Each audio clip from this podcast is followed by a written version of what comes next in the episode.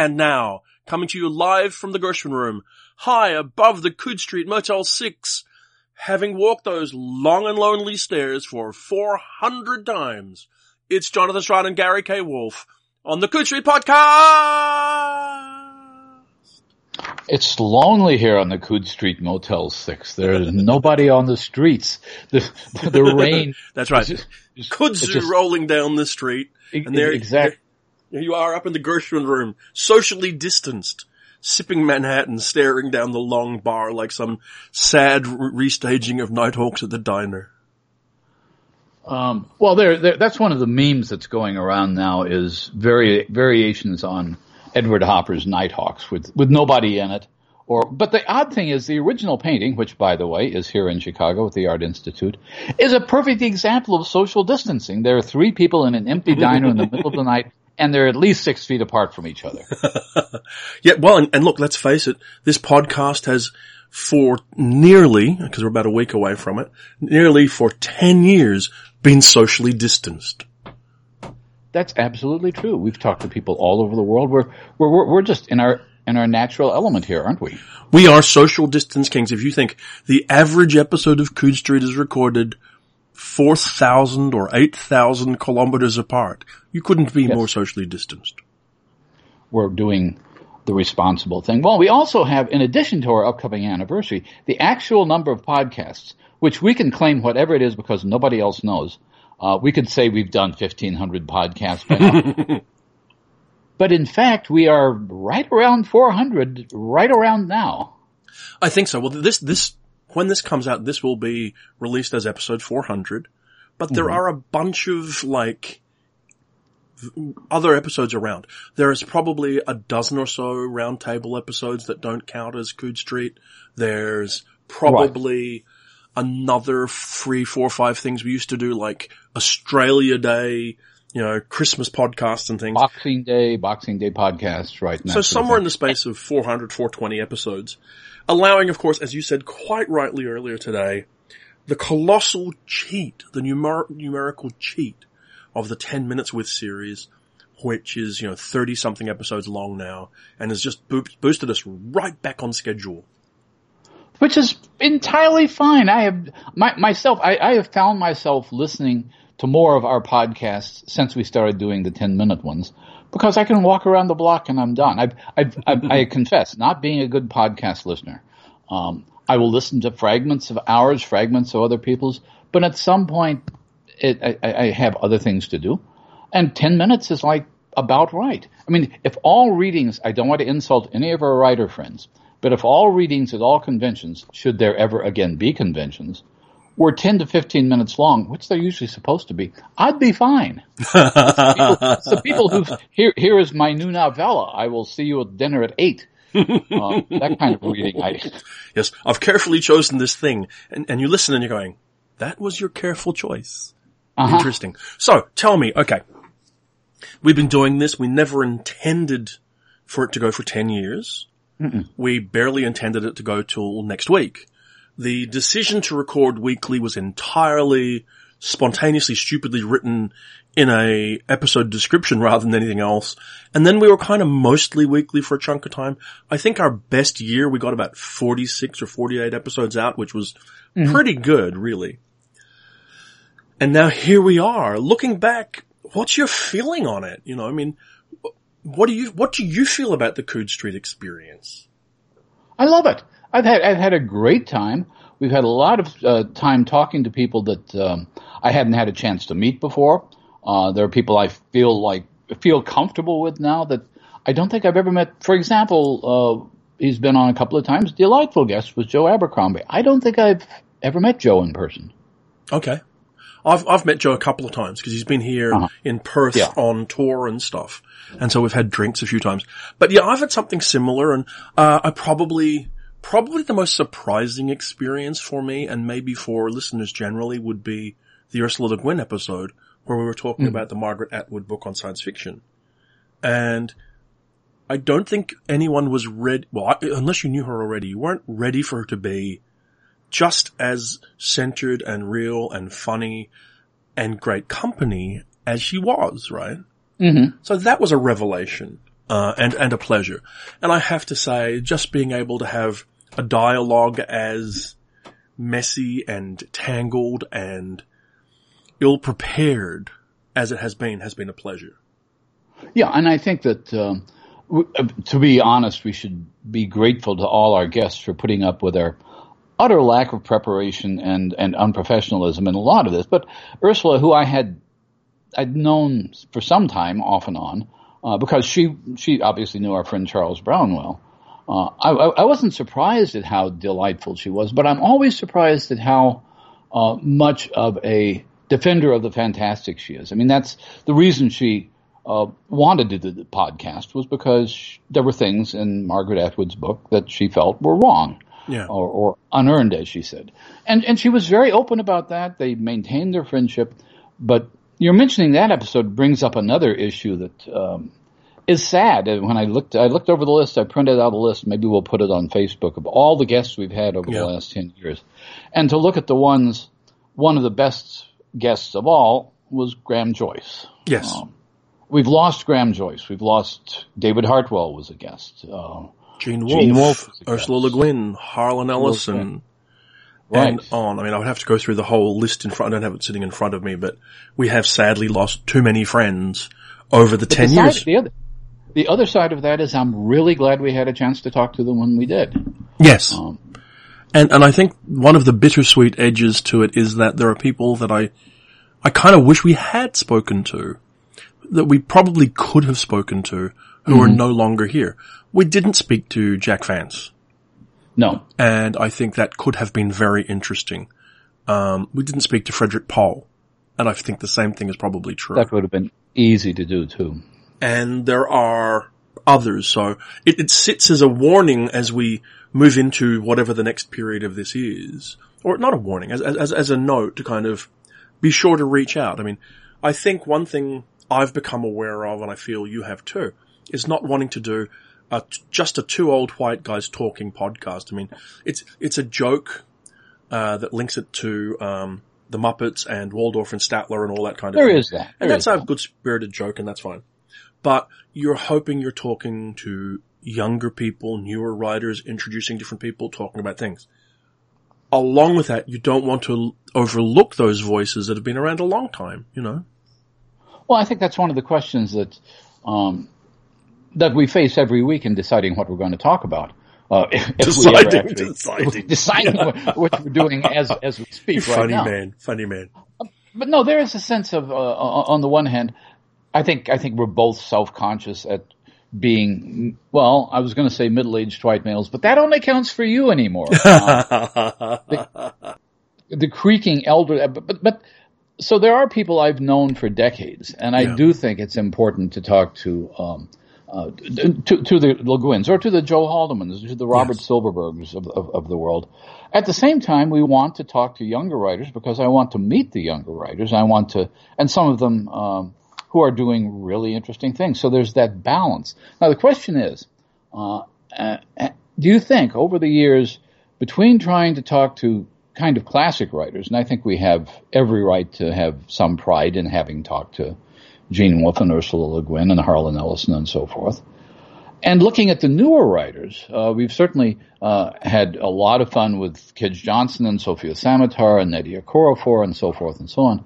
I wonder, are we leaving out the middle ground? Are there those writers who aren't really new writers anymore and they aren't kind of classic old writers yet?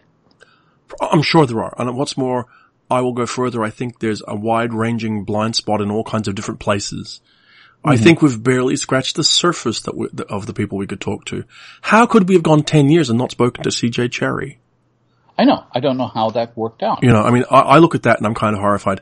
I know the only reason that we don't talk to Jo Walton every third week is because she doesn't really do podcasty Skype kind of things and you need to be in the same space to talk to her in person. No, that's true. Well, um, and sometimes we have been able to take advantage of that when we go to a convention, for yeah. example. I mean, one of the people we were able to get uh, on one podcast was Pamela Sargent. Mm-hmm. Uh, and that's the the whole kind of history of, of, of, of, women in science fiction was there with her before Lisa Yaszek, but we've also had Lisa on talking about this sort of thing. So I guess um, it's impossible to cover the field in any kind of an, an overall balanced way. It seems to me your your selection of guests on any podcast is going to reflect your own biases. So I've looked at our list of guests and tried to figure out what our biases are. And I don't think we're well organized to, enough to have clear bias. I think we have lacks of focus. Maybe that's it. You know, I, I think that's absolutely true. I think our, um, our list of people we talk to is all over the place. I think it could always involve newer writers and more diverse voices. And mm-hmm. I would bet that if you looked chronologically that over the last five years, those voices have become more diverse. And I think that should continue to be the case and should be expanded on as much as we can. I think that the 10 minutes episodes actually are a good avenue to begin to broaden who we talk to. I think that's true. Um, I think sometimes the full hour long episodes that we do require a certain level of depth of discussion that maybe we're not ready for simply because we don't know someone's interests. We haven't necessarily read all their books yet. And if you're not going to just interview someone about their book, and we tend to try to avoid that, right. then you need to know what their interests are so as you know what you can talk to them about. You know, half of when these things have worked out, uh, it's been because you know the people already, so you know you can blend them in conversation. Right. You know, uh, so that works. You know, so and so is interested in this, so and so is interested in that too. They have a different point of view. That's an interesting discussion. Let's go. Uh, whereas when you, unless you've had a chance to talk to Kate Elliott and Aliette de Bodard, you don't know they talk interestingly about mm. something together. And then you think, well, that's a, a conversation I want to bring in. And yeah. also the harder thing, I guess, to talk, since this episode's plainly going to be about behind the closed, what happens behind doors, I guess, is getting some sense of who is comfortable speaking. There are people who frankly are less comfortable speaking at length in a podcast kind of environment on subjects. And so they're either more to draw out or uh-huh. you're better off having some other way to talk to them. So that's a factor to what they're comfortable with and everything else. There's all kinds of people I still want to talk to. We haven't spoken to Fonda Lee, really. I don't right. think. We haven't spoken to Dave Hutchinson. How have we not spoken to David Hutchinson? You know, uh, and I also have this idea for some other things we could do, which maybe we'll talk about off this. Well, I think, I think, the other thing that has to alter our planning, and I, I, I love the 10 minute episodes myself. I've, I'd never, I, I did, I had not met Tade Thompson. I had clearly going to have no chance of meeting him this year. It was, and, and I felt, by the way, he was really being uh, generous to give away his time because he had come off a shift at the hospital, was exhausted, was going on another shift, um, and and yet I felt like there was a connection there. Um, I think so. What, part of the planning we've always done, aware of the fact that there are some people who are not comfortable uh, online or on Skype, or, or even there may be uh, issues of hearing in some cases. So we try to schedule things at um, at conventions. We're not going to do that this year, so we have to figure out how to do things. I think so, and I think you know this is a great opportunity for us to take a little bit of a breath and go who, well, who haven't we spoken to? How mm-hmm. is it that we managed to overlook, you know, something, you know, uh, and do we want to? Because one of the things I think we both feel is that this is a particular time and uh-huh. we want to encourage people to keep working. We want to try to connect readers with books because that's both what we do anyway and it's our interest and it's our passion, you know. Mm-hmm. So when you know that so and so has, I mean, there are people who've got, who have books coming out in April, May, June, July, August who are genuinely very worried about how they'll perform. And as they're they worried, as they should be. And so then there's that whole question of, well, how, what, what can you do? You know, and obviously the one thing we can do is we can bring the thousand or so people who apparently, according to downloads, listen to this podcast and thank you each and every single one of you for doing so. Um, bring, bring them along to say, hey, and well, Cory Doctorow has a new book out. Kate Elliott mm. has a new book out. Um, have you read Alix E. Harrow yet? Because Lord God, her work is good. You should read her. and so on and so forth, you know. And you also, I mean, yeah, it, it, it's keeping in that conversation. And I think right now it's harder to do that You know, I think it is. Uh, I, mean, I think we, we, I mean, it is probably more important now than at any time in the ten years we've been doing this that uh, that writers need some signal boost, uh, even though that's never been our purpose. And we've you know we've talked to uh, various agents and publicists. No, we're not we're not here to promote specific books. But if there's a new book, obviously we're going to talk about it. Um, and I think that becomes very important, and it's important for us to learn about that. I think the other thing, looking at, as a matter of fact, here's a piece of trivia for everybody, and you might be the only one who will know the answer. Who was the first guest on this podcast 10 years ago? My recollection is it was Amelia Beamer. You're absolutely correct. So hello Amelia, Amelia Beamer uh, if you're listening out there today.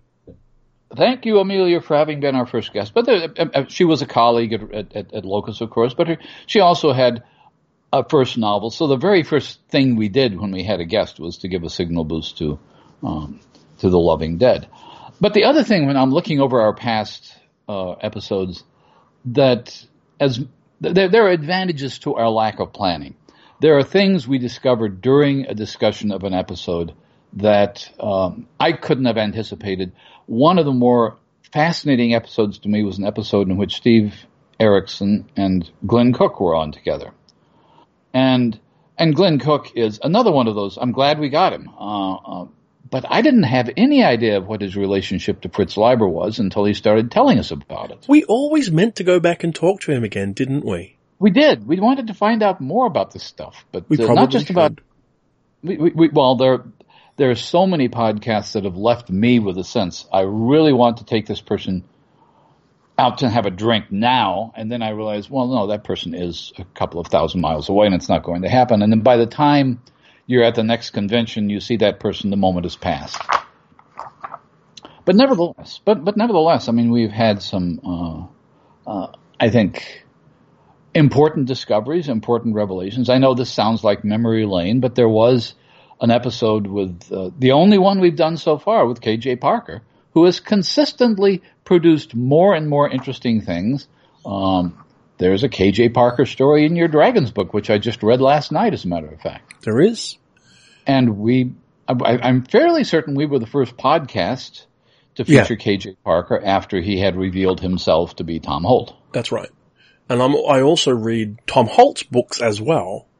Mm-hmm. And they continue to be witty and smart and funny and brilliant in the same way that they were.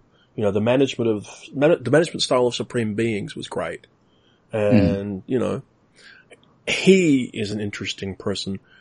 Uh, it's just time, you know, so, I mean, and I have to say, the, the, the 10 minutes w- w- with things have made it easier to talk to a variety of people just for technical reasons. Well, that's you know? true. That's true. Yeah. You know, uh, and actually, I will say one of the pleasures for me in the 10 minutes with is I, I get to listen to you have a conversation. Hmm, and I get to listen to your conversations too. And I confess that I've listened to more of them now than I have of our of our, our usual podcasts. But it also is a sense of getting to meet people. It, I, I think we're really advertising our own ten minute podcast. But it's like hanging out in a bar and somebody is there who's really interesting for 10 minutes and then one of you has to get to a panel or to a dinner or something. It has a feel of being at a convention and informally getting to know people, um, that, you know, that, that you might not other, uh, otherwise have met.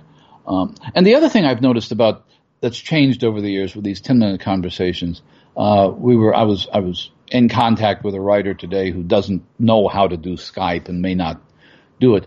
But the, the, the technical problems we had 10 years ago, people who simply, we were making, we were doing podcasts over landline phones, uh, with, with some people.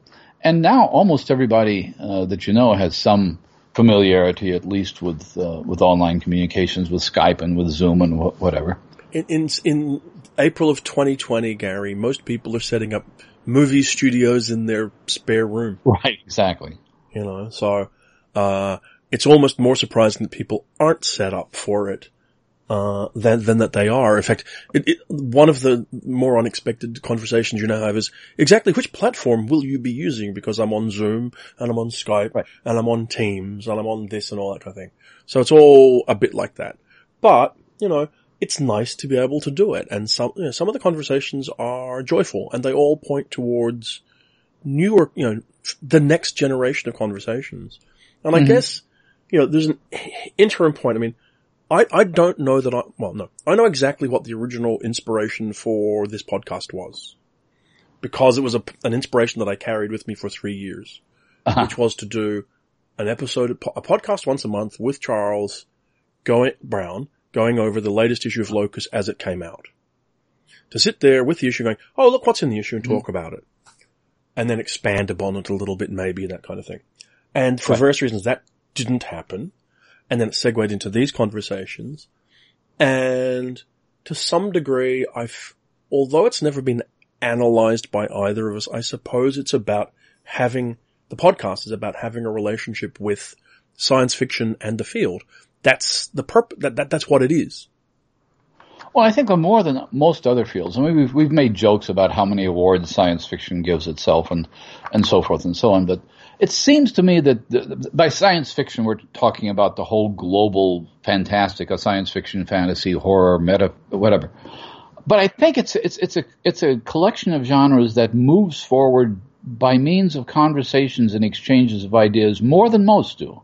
Um, I mean, it seems to me that I know I, have known a handful of mystery writers, and they're all delightful people, and they uh, they they'll talk a little bit about issues of point of view, but they don't worry about the mystery field the way science fiction writers and critics and editors worry about the science fiction field. They'll worry about contracts drying up, or they'll worry about their publisher being bought out by a conglomerate.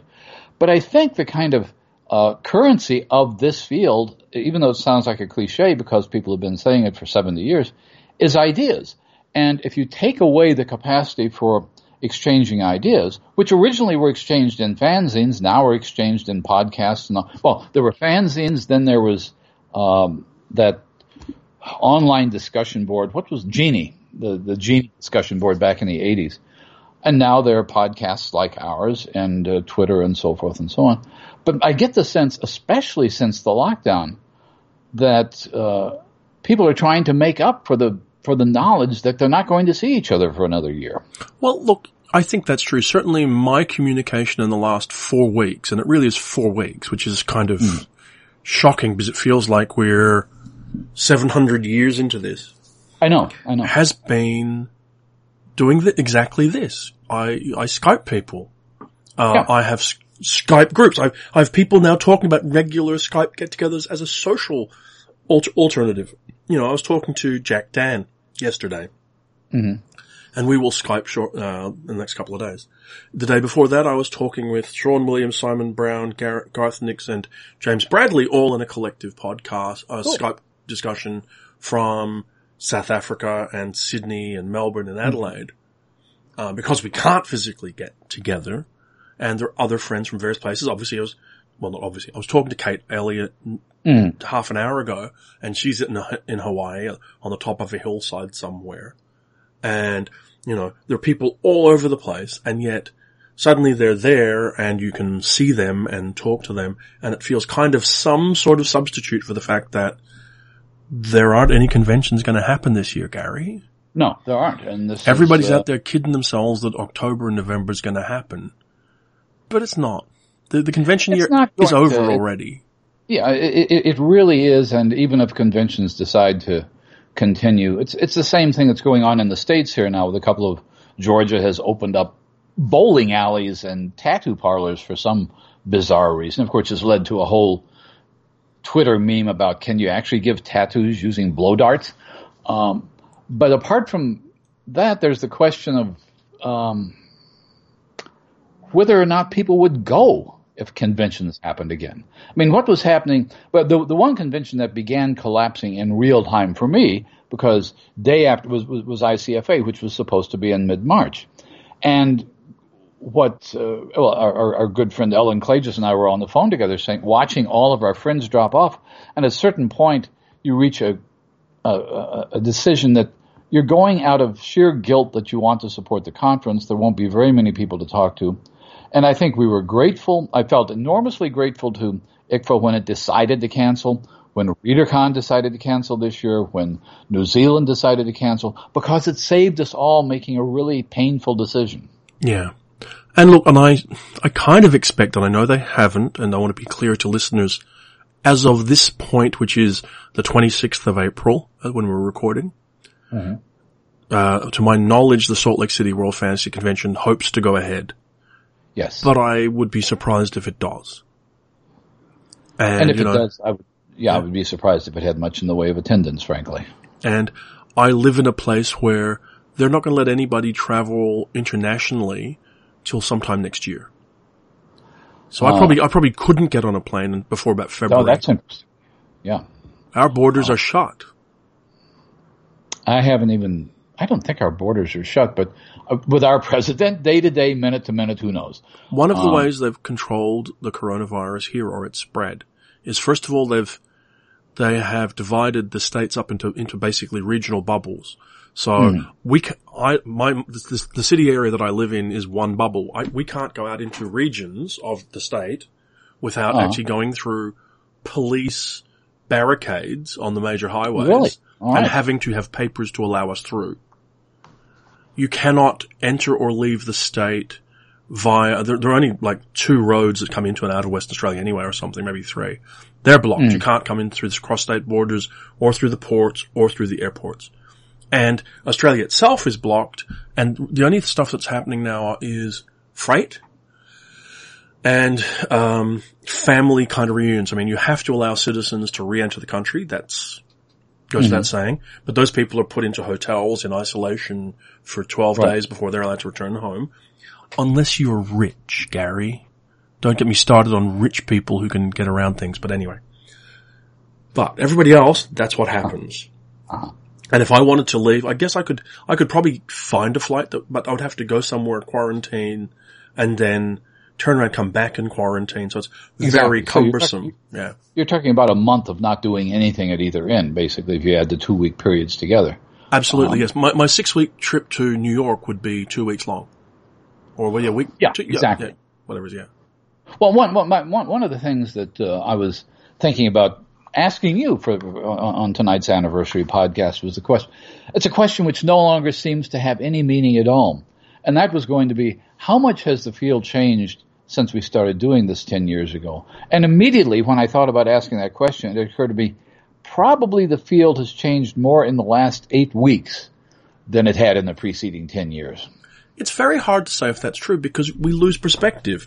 Um, you know, I don't know that I'm well enough informed to give you a a Patrick Nielsen Hayden managing editor at Tor kind of answer, but mm-hmm. book distribution has changed.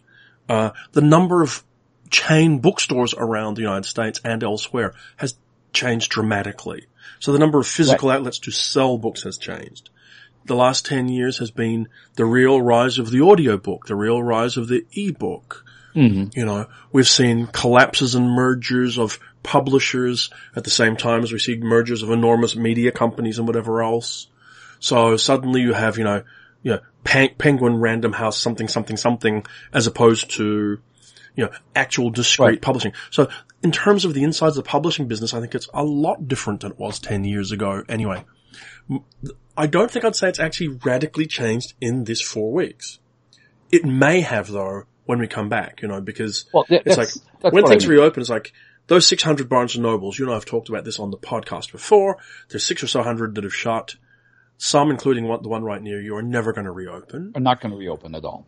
Some indie bookstores will tragically go away. Some will you know, persevere. I mean, I was very encouraged to hear that Powell's were reopening and rehiring people, which was great. Mm-hmm. Um, and then there's the broad scale change to publishers. Some, some will fold. Smaller publishers will fold, which is very sad. Uh, imprints will be merged. Editors will lose their jobs.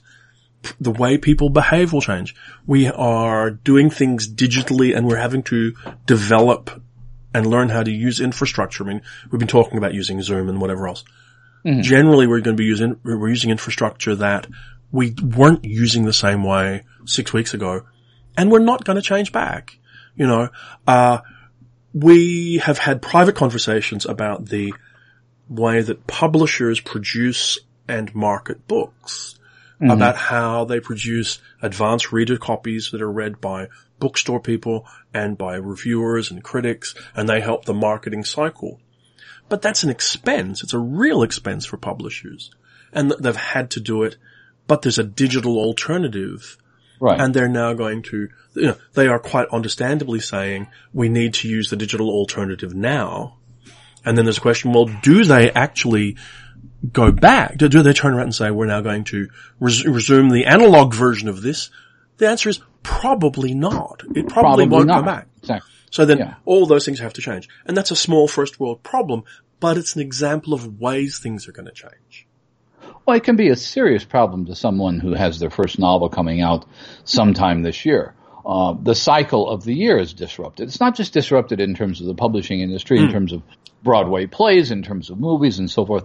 The big summer blockbusters, whether they're books or uh, or movies, aren't happening. That's it's uh, Oh, know. they're and, and and so things are getting pushed back. I mean, one of the problems, and this is a, a t- a technical, I guess, behind the scenes problem that might not interest most people, but as a reviewer and you as a reviews editor, nobody really knows when books are coming out now. They're being pushed back. There was a Well, book I yeah, th- there are some. There are some. I mean, there's not as many as we think. I Hmm. know that Tor, for example, Tor Books, who I work with, had to reschedule a number of books because one of their printers went out of business. Oh, okay. And so they had to reschedule that one third of their total uh, li- lineup so that it could be printed by the other, you know, by the other two printers, so that they would all still be able to put those books out. And so that's what actually impacted a book like Harrow the Ninth, which is the Tamsin Muir sequel to Gideon the Ninth. It wasn't coronavirus affecting them wanting to lay it for better sales. It was literally the printing window wasn't available to get it printed. So there's that sort of thing happening. Mm-hmm. And also then there's the trucking and book selling and all of that kind of stuff which is disrupted. Some of which will normalize, some of which won't.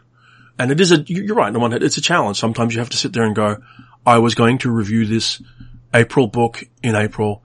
Uh, I now have missed the window or I now have to consider, am I going to hold this review for the August release date or am I going to put it out Right. now? And frankly, most places are just going ahead, you know. I've had a couple of very good reviews for my book, uh, The Book of Dragons.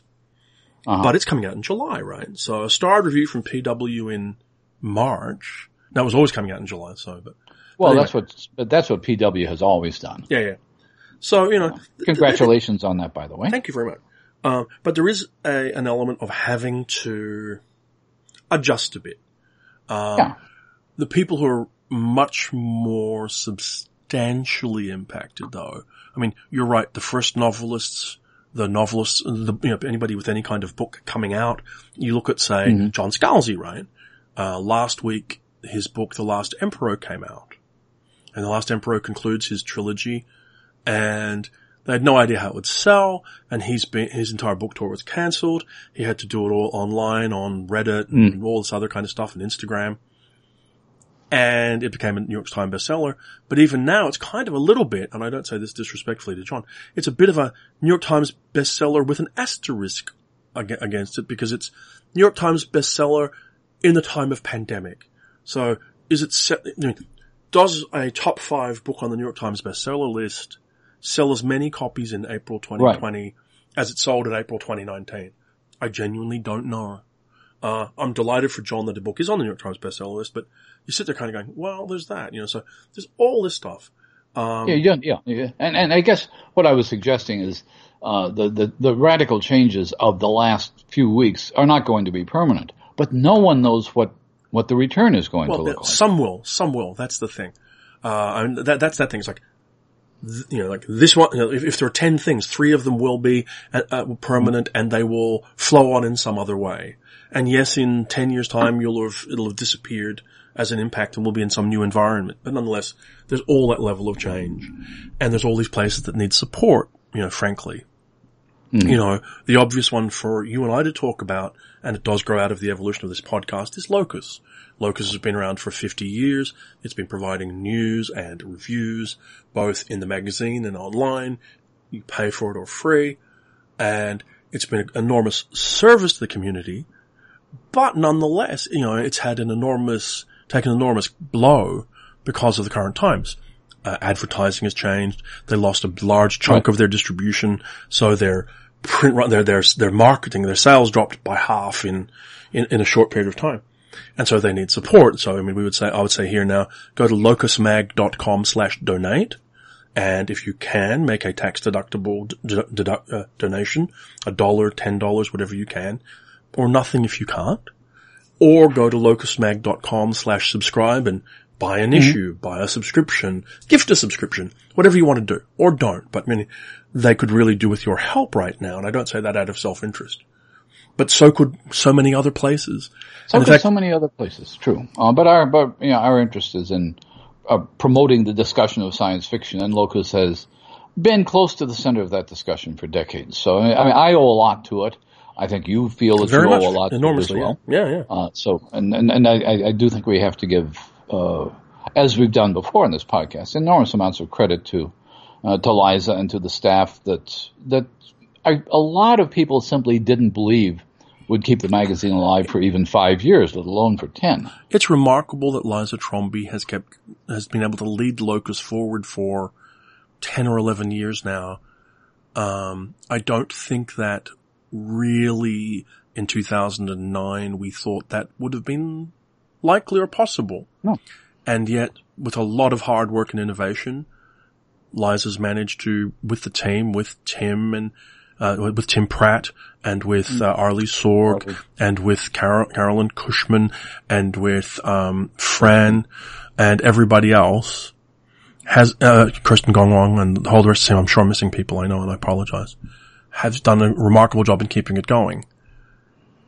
It's going to be going to be difficult. In fact, to me, I was going to say the great challenge, one of the great challenges in our position is I want to support everybody. I mean, you talked about supporting first novelists and I agree a hundred percent, but I want to support everybody. I want to make sure that come a year and a half from now, PS Publishing and Subterranean and, you know, uh, Cemetery Dance and Centipede and, uh, Tachyon and all of the other publishers who, too many to name, are still mm-hmm. there.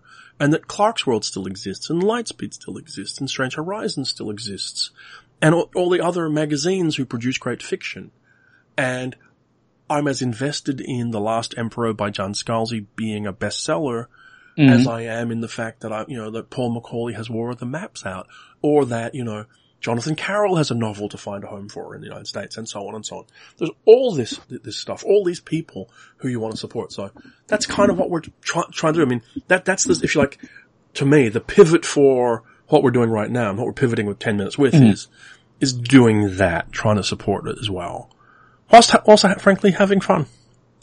Having fun, I think, is a, the one thing we can uh, try to do without guilt. I mean, uh, you, you, and I come from, frankly, privileged positions. I mean, you have a job. I have, I have a retirement account, which is 35 to 40% less than what it was a month ago, but it's still there. Um, and, and, and so I think one of the issues that, that, that does come up, especially with, um, writers that are trying to make a living freelance or, or, or, some of our friends who are both writers and college professors suddenly turning their classes entirely online overnight with ma- and and all and, and having kids at home and having working at home and having all this stuff happening at the same time it's just appalling you want to be able to support everybody um, and and and the problem is that a lot of the people who would like to support locus or independent publishers or various authors patreons are themselves in dire straits. It's very, days. very true. I mean, I also am painfully aware that people, that writers, editors, and others who who supplement their income or spend their time running workshops, going to festivals, mm. going to public events of all sorts of, you know, are not able to do and that do that. And it has an enormous impact on their income as well as on their profile yeah. for, for the, the book projects that they have coming out. I'm painfully aware that my dear friend James Bradley has a new novel, Ghost Species, due out any two seconds. Yeah. And he would normally go to a Sydney Writers Festival, a Melbourne Writers Festival, all of which right. comes with appearance fees and all that kind of thing. And that won't happen now. And there's this marvelous book, which is yet to find an American publisher, which is very concerning to me. And, you know, how you, you, you connect that book up with the audience. And, you know, mm-hmm. what I really genuinely hope Coode Street listeners do beyond going to Apple, uh, uh Apple, are favorite podcast place and rating, ra- giving us a rating, um, is, uh, taking the time to both find these books and then amplify what we're saying to other people. You know, amplify that reach. If, if you read something, it's like, to me, the best example I have seen on Coode Street, period, in 10 years of word of mouth are the Sean Duffy, Adrian McKinty novels right, in exactly. the past eight weeks. You know, James Bradley mentions them to me over coffee in West Perth on his way back from the Christmas, uh, the Cocos Islands. Right. I read them. I mention them to so and so. They go on, and suddenly Ellen Klages is reading them. Somebody else is reading them. Friends in the uh, on the pod, you know, around the podcast space reading them, and they're fi- finding a, a literature. They're already successful. That's not really the point. It's just that you're seeing that ampli- amplification, and I'm hoping that will continue for a lot of the books that we have read, are reading, as well as ones we're working on. Frankly, well, I mean, one of the things that has fascinated me in listening uh, to some of our 10 minute podcasts is that uh, a, a, lot of, obvi- for obvious reasons, a lot of people are talking about Sarah Pinsker's novel because it's just downright creepy uh, as to how much she, she got right, even though she worked terrorists into the mix. I heard you, you, you were talking to Jeff Ford. Jeff Ford was talking about the Alix Harrow novel. So there, there, there is a kind of uh, mutual um, uh, uh, promotion, I guess, that goes around among this. And I think I think it, it, it's interesting to me not just to find uh, the Adrian McKinty um, novels, but the uh, the things that nobody else is reading. I mean, uh, you know, Gwyneth Jones is reading the autobiography of George Sand, which is a book that I guess I was vaguely aware would have been out there somewhere, but I don't think I've ever. And and now I'm curious about it.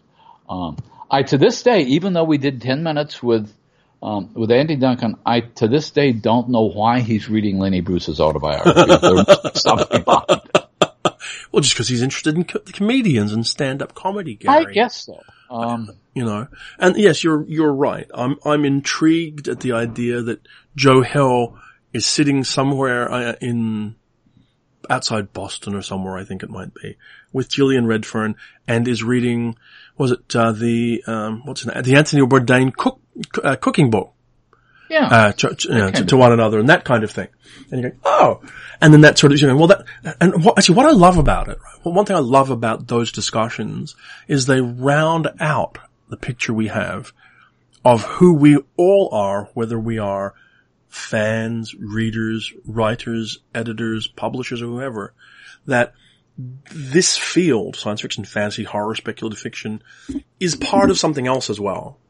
And that yes. these other things nourish it rather than being com- competing with it in a creative sense. you know, that romance Absolutely. novels are as important as cookbooks are as important as Alexander the Great, historic, uh, biographies of Alexander the Great. They all feed into this space as well. I think the other um, uh, misunderstanding, misconception, which uh, which these I mean, we're, we're, really promoting ourselves here, aren't we? But these podcasts help to clear up. When we ask people what they're reading, I think sometimes uh, fans and even younger writers assume that writers obsessively read the competition to outdo them. And it, it's, it's clear that writers read whatever they want to read. It's not necessarily in the field. I'm sure you've had the same reaction that I've had in inviting somebody to do one of these short podcasts. And they'll say, well, I'm not really reading any fantasy or science fiction mm-hmm. anymore. Mm-hmm. And you say, that's great because I want to know what you really are. Well, I have to say the most hilarious one, I shouldn't say this because this is talking out of school, but I wanted to do a 10 minutes conversation with, and, and I will, with Robert Shearman, author uh-huh. of the insane project mm. Uh, we yeah. tell ourselves stories in the dark, the three volume short story collection that's out from PS Publishing this month, I think in theory, and to which, honest to God, you should go online to pspublishing.co.uk and consider ordering. But I said to him, I said, would you be willing? He said, I have to go and read something interesting first. I'll be right back.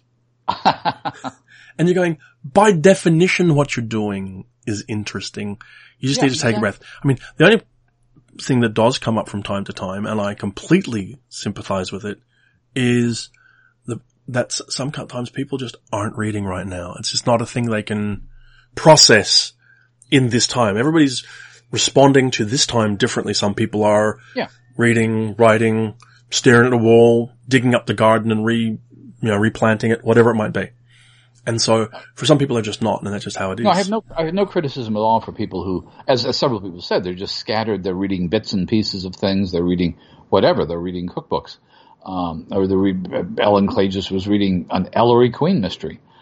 But I think the one thing that does clear up is two things it helps clear up. One is uh, the term which I don't know whether I made it up or saw it online somewhere, corona shaming. The idea if you've got all this time, you really ought to be reading the classic novels, whether it's whether it's Proust or Hemingway or whether you've never read Stranger in a Strange Land, you owe it to yourself to read those. No, you don't. You don't owe it to yourself to read anything now. And I found I've talked. I don't know if you have, but I've talked to nobody who is using the time to improve themselves through reading the classics. Weirdly, I have. Really? I know people who are fired up Duolingo and are learning a second language. Uh, I, I mean, I must admit, I was amused that the one person I know who actually reads Proust, Christopher Rowe, who apparently uh-huh. alternates years where he reads, rereads Proust, reads something else each year in amongst his reading, which is kind of remarkable to me, but still. But is instead choosing to re- read Silver Age Marvel comics. Okay. And you're going, well, well, fair enough. I wouldn't, I don't know that I would feel like reading Proust right now either. No disrespect to Proust, who, you know, is fairly well respected. Mm-hmm. Let me ask you sort of to, to, not to pivot completely, because, you know, because it's in the space of what we're doing and it mm. speaks to where we're going. Are you, in addition to grabbing another glass of red wine, are you actually reading? you were being polite? I was grabbing the bottle, but I intend to pour it into a glass. are you reading? Uh, interestingly enough, uh, I mean, I'm I'm reading the things. Actually, right now, I'm reading your Dragon anthology, so I am continuing to read things um, for the column, and, and to some extent, it requires a little bit more effort and concentration. Sometimes it does, sometimes it doesn't. The other reading, uh, the other thing I do is I uh, will spend an hour uh, reading aloud to my partner Stacy. And last night we read the first few chapters of the original 1920 or whenever it was, Jeeves by P.G. Wodehouse. And part of the reason I wanted to do that is because if I read Jeeves, if I read the Jeeves stories, it was many decades ago. And now I'm looking at, um, we were, we were talking to um, KJ Parker. Uh, you look, look at uh, KJ, you look at KJ Parker and, and, I think Joe Abercrombie and certainly Neil Gaiman and all the people, uh, and, and certainly Terry Pratchett for that matter all the people who, in some sense, derive some of their use of language from from Jeeves. So I wanted to see if it was there. I wanted to see if these they're, they're not fall down hilarious, but there is that style that started with Wodehouse that you can see all over fantasy now, and i have been aware of that. But this is one of the things I think that happens when you do go back and read something that you know you'd read earlier uh, because you see it in the light of all the things you've read since.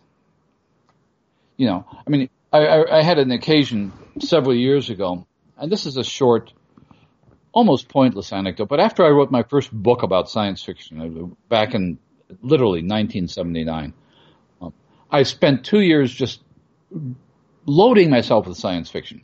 And I wanted to read anything but science fiction afterwards. So I did. I, I I'd, I'd, I'd, read nothing but science fiction for like three years writing this book. And then I decided I'm going to read the complete works of Ernest Hemingway, which I did. Um, and they were good. And I'd read some of them in high school. But a couple of years ago, I went back and looked at Hemingway and I thought, Hemingway is really good at what he does, yeah. but what he caused to happen to American literature was not good. um, in other words, if you read Hemingway knowing what you know now, rather than when you were younger reading Hemingway, um, it's it's a little bit awkward. Mm. On the other hand, I was picking up. Uh, you were you were mentioning Proust, so I'm sounding very highfalutin now. I picked up um, a few weeks ago Virginia Woolf's Mrs. Dalloway, and that seems like a lot more important a book than it did when I was younger. So, so well, in the sense that you can see a kind of uh, well, partly because now that I know the Virginia Woolf was kind of an Olaf Stapledon fan, I'm looking for evidence of of, of, of kind of cosmic perspectives in it. And it is there. There's some of it there. But then you realize probably the influences that uh, a writer like Virginia Woolf has had over the decades have been positive. I think she's people have not slavishly Im- imitated her the way writers all the way down to hard-boiled science fiction writers slavishly imitated Hemingway. I think Hemingway had a bad effect on American writing because everybody wanted to sound like Hemingway and you couldn't do it. It's like everybody trying to do a Bogart voice. You can't do it. you know, Bogart was the only one who could do that. And Fair I think enough. the same thing's true. It, it, people now, uh, I was talking to somebody on, uh, we did a little, uh, Zoom discussion with science fiction critics, and Alec Lee was there, and Lisa Yaszek, and uh, it was a lot of fun. Um, and needless to say, um, Heinlein came up, and I think one of the things that I think comes out actually in Farah Mendlesohn's book about Heinlein is that reading him now, uh, you can't read him the way you would have read him when you were younger. And I think part of the problem, you, we've talked about this on the podcast, that younger readers uh, in, encountering Heinlein or Asimov uh, for the first time, or probably even Arthur Clarke, um, are seeing it through a lens of bad influences of, of, of, the of the worst of those writers being perpetuated by lesser writers. Yeah, yeah, I think that's probably fair. I mean, I will say here in uh, Merton Way, you know, I'm reading aloud for the first time in a long time. I'm reading to my eldest daughter, and I'm reading her A Wizard of Earthsea. Excellent. Which I haven't read since I was twelve, and which immediately betrays how skillful and gifted a writer Le Guin was because it's that rare text that you can read cold and read fluently aloud because mm-hmm. it's all embedded and written and crafted into every line, every drop of punctuation of that story, which is quite brilliant. I've also signed up for a online Facebook conversation group just for something to do in my spare time. Huh. And largely they're, they're, they're reading books for the pandemic. And their first, which I didn't, you know, I wasn't part of, was reading uh, Gabriel Garcia Marquez's Love in the Time of Cholera, which feels mm-hmm. like a mm-hmm. bit of an easy choice at the moment. Yeah, it does. It seems. But, but next up is a book that I realize I've never read. That's why, and this is why I've signed up. And that's, uh, Shirley Jackson's We Have Always Lived in the Castle. I love that. I actually like that. I'm the, I may be the only one. I like that better than The Haunting of Hill House. Yeah. And the reason I like it is the voice. Yeah. Merricat's voice is one of the most haunting voices in literature. Yeah. So I'm going to read that for the first time in the next little while. I I had bought my Library of America copy of Shirley Jackson, so mm-hmm. I'm I'm I'm all set for that. And the other thing that I read, I mean, I've actually been reading work, edit, editing work stuff as well, but uh, I just read a book called The Winter of Frankie Machine by Don Winslow. Just finished that a few days ago. And I was the Winter reading Frank- about that. The Winter of Frankie Machine is a, a, a crime thriller that was going to be a Robert De Niro, Martin Scorsese project. But, but, they but they did the Irishman instead, which is uh-huh. which actually in retrospect I I kind of think I'm pretty happy with because De Niro, when he was 60, would have been an astonishing choice to play Frankie Machine in many ways. Mm-hmm. But, um, at 70 plus being digitally reframed, I'm less convinced. Yeah. And the book, which is utterly compelling, though raises all kinds of moral questions in my mind, is the tale of an aging mafia hitman living retired in San Diego and gets drawn back into, uh, mm well, he basically has to defend himself. And on, it's one of these things where it spirals through time. It's kind of like, here's the character, uh, you know, Frankie in the current day dealing with his problems. Here's how he became who he was in this corkscrewing kind of timeline. Right. That's really well done. I enjoyed it greatly.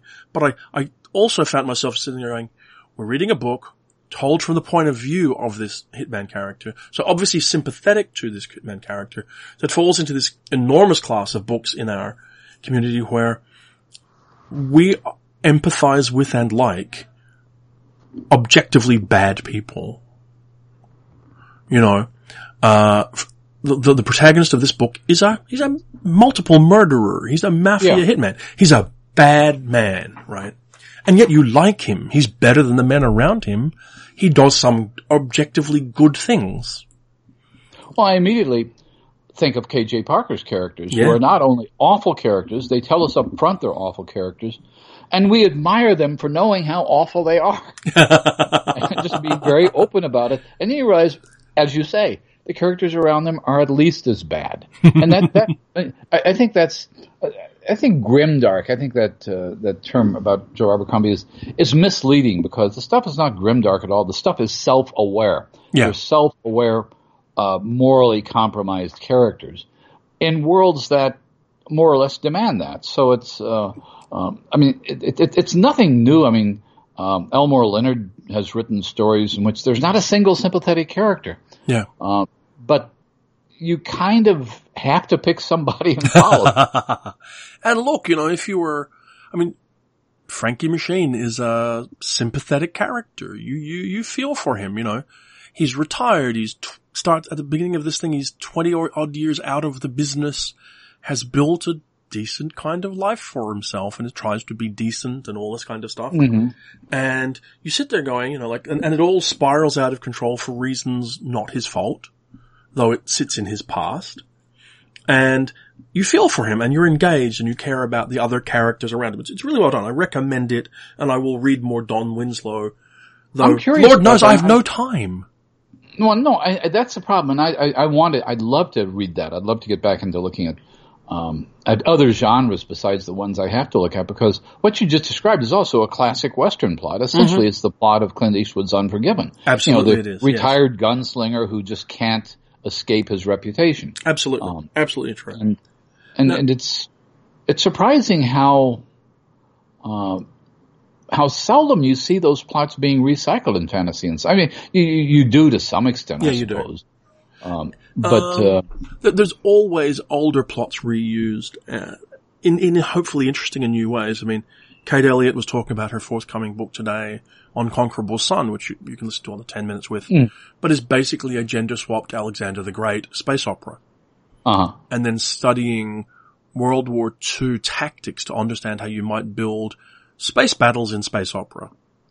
You know, despite the fact that to me, the, some of the most convincing ones I've heard don't follow those paradigms unless I can see why you would do it. So that's interesting. But what yeah. I was going to say was though, we are pretty much at the top of our hour now. So we should probably wind up. And I wanted to shout out to one particular person out there who I shan't name, who had sort of said, when are you gonna stop doing these 10 minute podcasts and just give us the long ones like I want to listen to? so, I mean, I realize if we were more technically adept, we would split the two uh, feeds into two separate podcasts and let everybody choose. Mm. Uh, then they wouldn't have to download a 10 minute episode if they don't want them. But we remain committed and resolved to keeping doing these episodes for the foreseeable future on the newly adopted time schedule one every two weeks. Now this is actually an episode that's actually late, so we'll probably mm. still do one next week to get back on schedule but the intention is to do the 26 episodes a, uh, you know, a week. And for the moment, and correct me if you feel I'm wrong, the 10 minutes with are kind of a bit of a, a bit of a, for the duration pro- project. They may go for another week, another month, another two months. We don't know. No, we've got a few not, forever. And, and, and I, I, consider them appetizers. I consider them uh, not not at all replacing these uh, episodes because we've also heard much to my astonishment, there are people who prefer two of us talking rather than having guests. Yeah, I can't there follow that. other people who would prefer for us to just have the guests talk and keep quiet ourselves for an hour. the sense I have, and I think it's a sense I want to have, uh, both recording and listening to the 10 minute ones, I want them all to be an hour long. And I, am sure the same thing has happened to you. There's a couple of them, yeah. a- after we stop recording, we chat about things and I learn things that I, we simply could not have, I mean, the, the, the 10 minute, 10 to 15, okay, 10 to 17 minute window is very arbitrary and it, uh, makes it, uh, difficult to bring in everything you want. On the other hand, I think our guests feel this is no commitment at all. They don't need to be. They well, don't need I think it's think manageable in this time. Yeah, that's what yeah. it is. It's manageable in this time, and I think it's manageable for everybody else. So I, I mean, I, I, I, wouldn't have the time to, and you wouldn't have the time to particularly necessarily, but doing an hour long episode every day would be too much. And it would be mm-hmm. way too much to inflict on the world, you know, really. Oh yeah. Could you imagine having put out 400 hours of, no, it would, it would be dreadful. But we'll, we'll, we'll, keep going. It'll be, it'll work itself through. I mean, I can see ways we might change this and evolve it and maybe make it part of the long, the longer format in time. But, but this is such a to, weird time that, it, it's, it's a very weird time. And you mentioned 400 hours, which brings us back to our, a point at which we began the whole podcast. We've done 400 hours. More. Uh, if you, if you add the podcasts that went over an hour, some of them did, uh, and the pod, and, and some of the podcasts that were literally, literally no more than 10 minutes.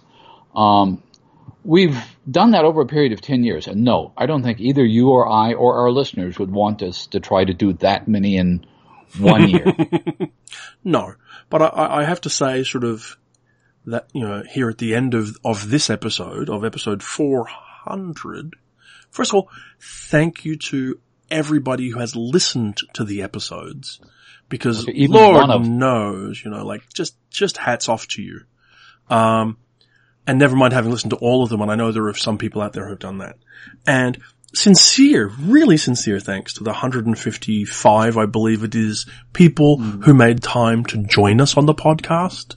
I think that's a remarkably kind and generous thing to do. And I think we're both deeply grateful to them. And thank you to you as well. I mean, sincerely for, for being here for 10 years to do this. And, you know, for however long it continues to trickle along. Thanks for the idea. I mean, it's something I would never have thought of 10 years ago. Now podcasts are a big thing, but 10 years ago, it was like silent films were turning into sound. it was the beginning of the podcast era and, and we were there. Waldo. And we, and we still sound that way. still sound well, on that cheery note, thank you, and I guess I'll talk to you in a week.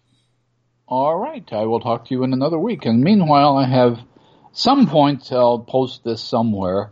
A list of all 159 guests we've had in the 10 year Sounds period. like a great thing. Okay, thank you. Talk to you next week. And